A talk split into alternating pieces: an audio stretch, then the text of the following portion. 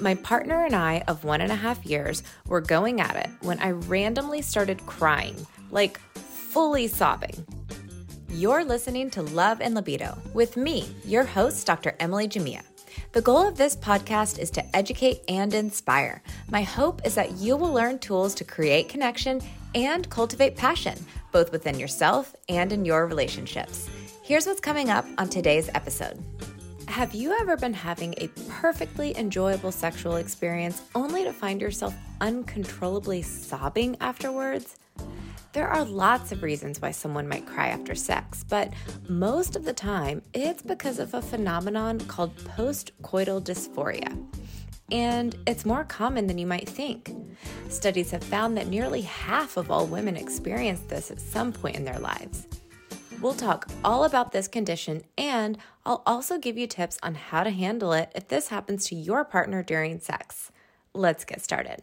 Okay, so this question came through the Love and Libido website from one of our subscribers. Here it goes. My partner and I of one and a half years were going at it when I randomly started crying, like fully sobbing. It was unprovoked and I was enjoying the sex. Is this normal? And how do I help my partner realize that it wasn't his fault? Okay, this is a great question. As I said in the intro, it sounds to me like you experienced a phenomenon that we refer to as postcoital dysphoria. This is basically a fancy way of saying you experienced sadness after sex. Most people who have this experience a sense of tearfulness, a sense of melancholy or depression, anxiety, or even some aggression, which is hard to control or minimize. Other studies have found that despite the presence of crying or sobbing like you experienced, the emotion behind the tears is less often about frustration or displeasure and more often about feelings of love or closeness kind of like when you're so happy that you weep.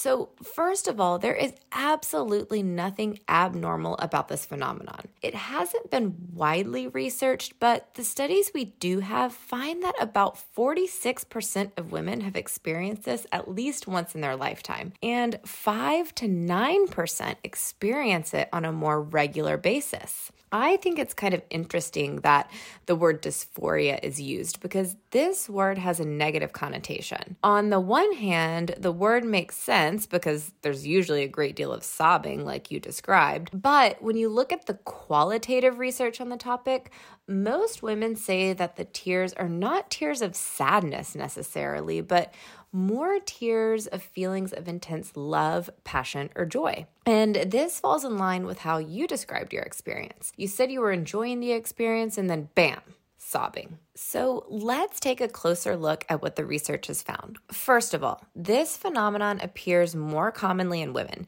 In fact, we have little data about how men experience it, if at all, although I'm sure that some of them do. A 2015 study hypothesized that the cause is multifactorial, meaning there may be several reasons why someone would experience this. Now, the study didn't find a close link between postcoital dysphoria and intimacy, meaning it didn't didn't have that much to do with how close you feel to your partner. The researchers also couldn't establish a strong link between PCD and sexual functioning, meaning it wasn't necessarily related to things like frustration over one's ability to have an orgasm. They did mention that one study found that people were more likely to experience PCD if they had a history of childhood sexual abuse.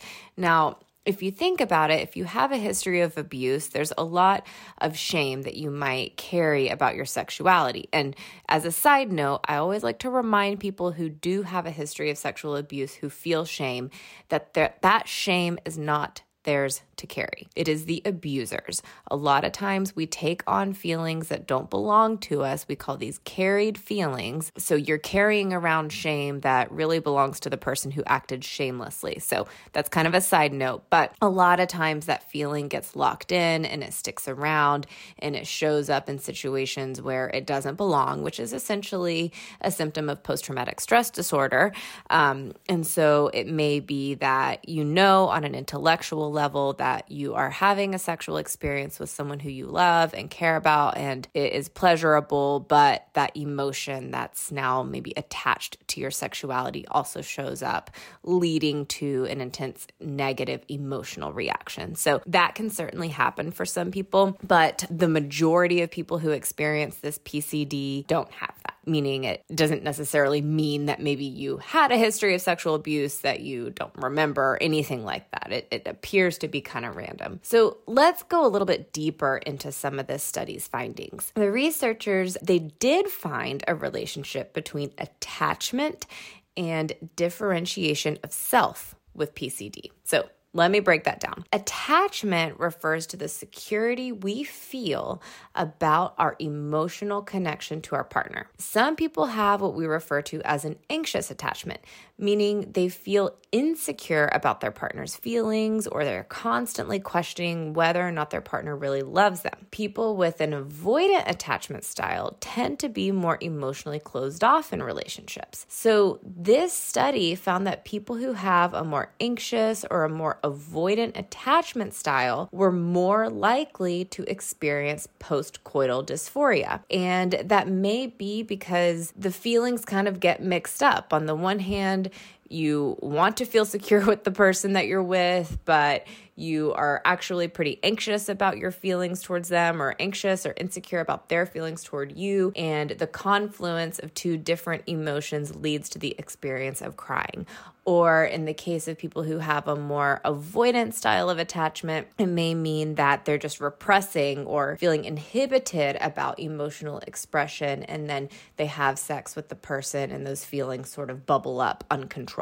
So that's kind of what that means and what the researchers are hypothesizing there. Now, differentiation of self in relationships refers to the degree to which you can balance a sense of closeness to your partner with a sense of autonomy in your relationship. So, some people feel like they kind of lose themselves in a relationship, which means that there is poor differentiation. Now, given the link between poor differentiation and PCD that this study found, the authors hypothesized that people who have a tendency to become fused with their partner, meaning that they don't really know where they end and their partner begins, may perceive the end of sex as a separation from their partner, which can feel really overwhelming. The authors of this study also speculated that those with lower differentiation may be more anxious about losing their self or fearful of losing control during sexual intercourse, which then results in some of these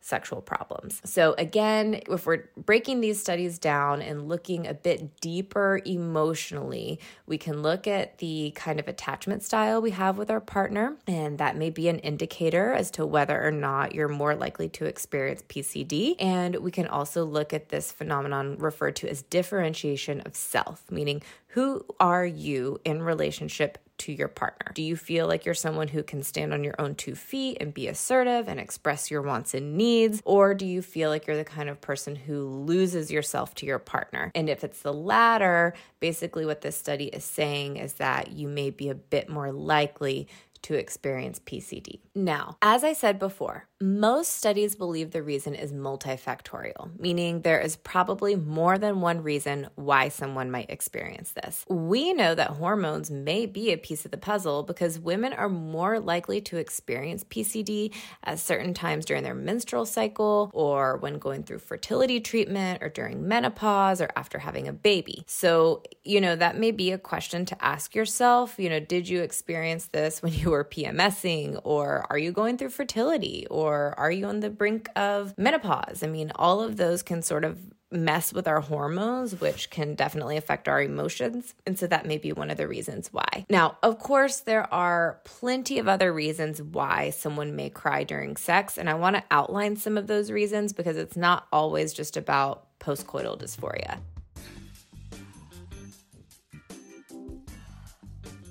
Today's episode is sponsored by BetterHelp. My inbox is flooded with DMs on a daily basis with people just like you who want help with their sex and relationship issues. I wish I had time to answer all your questions, but luckily, other resources are available. Look, without healthy relationships and a calm mind, being truly happy and at peace is hard. The good news is help is available. You deserve to be happy, and now you don't have to worry about finding an in person therapist near you. BetterHelp is customized online therapy that offers video, phone, and even live chat sessions with your therapist, so you don't have to see anyone on camera if you don't want to. It's much more affordable than in person therapy, and you can start communicating with your therapist in under 48 hours. Join the millions of people who are seeing what online therapy is really about. And as a special offer to Love and Libido listeners, you can get 10% off your first month of professional therapy at betterhelp.com slash Dr. Emily. That's betterhelp.com slash Dr. Emily. Thanks again to BetterHelp for sponsoring this episode.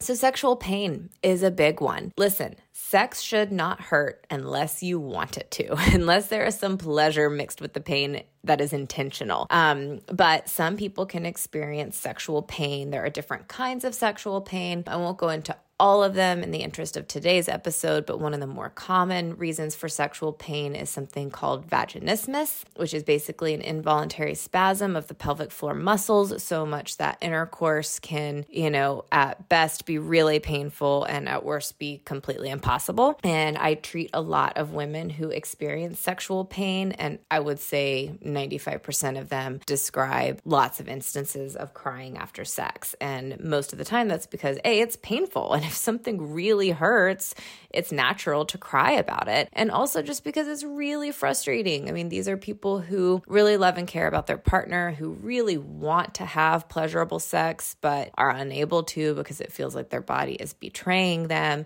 And so crying during or after sex can be a very normal and typical reaction in these cases. Another reason why someone might cry um, during or after sex is because maybe they're having sex despite not really wanting to. And when we're doing something that really goes against our value system, or if we have allowed ourselves to feel pressured or coerced into a sexual experience that we don't want, that can lead to tears. It can bring up feelings of shame or guilt or anxiety or fear. And crying would be a natural reaction to some of those emotions. Sometimes people cry during sex because they are just in a stage or season of life where they feel completely completely overwhelmed. And sex is emotional. As much as we try to like reduce it down to this physical thing that happens between two people, it's really emotional. And sometimes it can kind of serve as an outlet for our emotions. And so, if you are just under a lot of stress or pressure in your life in general, and then you have sex, you may find that some of that emotion just comes out during or after the sexual experience. And so that may be another reason why. A fourth reason is that maybe you are, in fact, depressed and sex sometimes triggers some symptoms of depression. So if this is happening to you on a more regular basis, meaning it's not just random the way this person described it who wrote in to the podcast, you may want to ask yourself if you're having any other f- symptoms of depression. Are you having difficulty concentrating? Are you having disrupted sleep? Has your appetite decreased or increased? Are you generally feeling kind of sad or melancholy or having the blues? And sex is also a time when you're feeling those symptoms being triggered. So, if that's the case, definitely talk with your doctor and make sure you get a thorough evaluation to see if depression may be going on. And then finally, it could be because you have anxiety. We have studies that show that orgasms can actually lead to panic attacks in women who struggle struggle with anxiety that may be in part because people who have anxiety want to feel like they're in control all the time. And sometimes that sense of losing control can happen during sex or especially during an orgasm. And add to that just the increase in heart rate and changes in blood pressure and breathing, all of that can feel kind of similar to a panic attack. And so, if you're having these symptoms on a more regular basis and that is paired with other symptoms of anxiety that you're experiencing just in your life in general, that also may be something that you want to explore a little bit more carefully with your partner. Now, what should you do if this happens to your partner? Let's say you're on the other side of this and you're having this perfectly enjoyable experience, and then your partner suddenly burst into tears afterwards. First of all, you want to take a deep breath yourself. Remember that nine times out of 10, it probably has nothing to do with you. Begin by just asking a really open ended question about what's going on try not to jump to any conclusions. So you may just say say to them hey what, what's going on? Did something happen? Are you okay? More likely than not if they're experiencing postcoital dysphoria they will answer i have no idea. And so what you want to do then is reassure them. It's okay. I'm here for you. Just let it out. A lot of times, the one who's crying just wants to be held and comforted in that moment. So, simply giving them that physical reassurance, that sense of your presence, can go a long way in helping them feel more grounded, centered, and relaxed. And that kind of response is going to minimize the chance that this continues to happen or it turns into a pattern. You know, one thing that the person said who wrote in with the question is how can they make their partner believe that it really has nothing to do with them? First of all, share this episode with them because, again, when we look at the studies and the research, we know that nine and a half times out of 10, it has nothing to do with something the partner did or didn't do that it's just this like random occurrence that happens that tends to be multifactorial. So most of the time it has nothing to do with their with the partner. And so you can just first reassure them that doesn't have anything to do with them, that there's this phenomenon that nearly half of women experience at some point in their lives. And so it's just kind of this thing that happens, and that, you know, sex is emotional, and sometimes kind of intense emotions can come out through a sexual experience, and that's okay. I mean, we are human after all. Emotion during sex is one of the things that makes human sex so profound and so special and so meaningful. And so I think just letting them know that can go a long way. But again, if you are on the receiving end of this and this happens to your partner, the best thing that you can do to prevent this from happening more regularly is to A, not take it personally, B, ask an open-ended question about, you know, what they think may be going on so that if there is something that they can identify, you can work through it together as a couple. And C, just reassure them, you know, let them know it's okay to cry, it's okay to let the feelings out. Hold them, be tender, caress, those sorts of things can go a long way in helping them to feel um, better about themselves because this has happened. So, I hope that this answered your question, and I want to thank you for writing into the show. Thanks again for listening to Love and Libido with me, your host, Dr. Emily Jamea. If you enjoyed today's episode, be sure to subscribe and drop me a five star review. Share with a friend who might find it interesting. As much as we can learn from experts, nothing makes us feel more connected than hearing from each other. If you have a story that relates to today's episode or just a general question about sex or your relationship, visit loveandlibido.com and I'll share it on an upcoming episode. Be sure to visit my website, emilyjamea.com, to see my latest blogs and to check out my online workshop. Subscribers to my podcast can use code half off. Finally, you can follow me across all the social media channels for daily sex and relationship tips at Dr. Emily Jamea. Thank you so much for tuning in.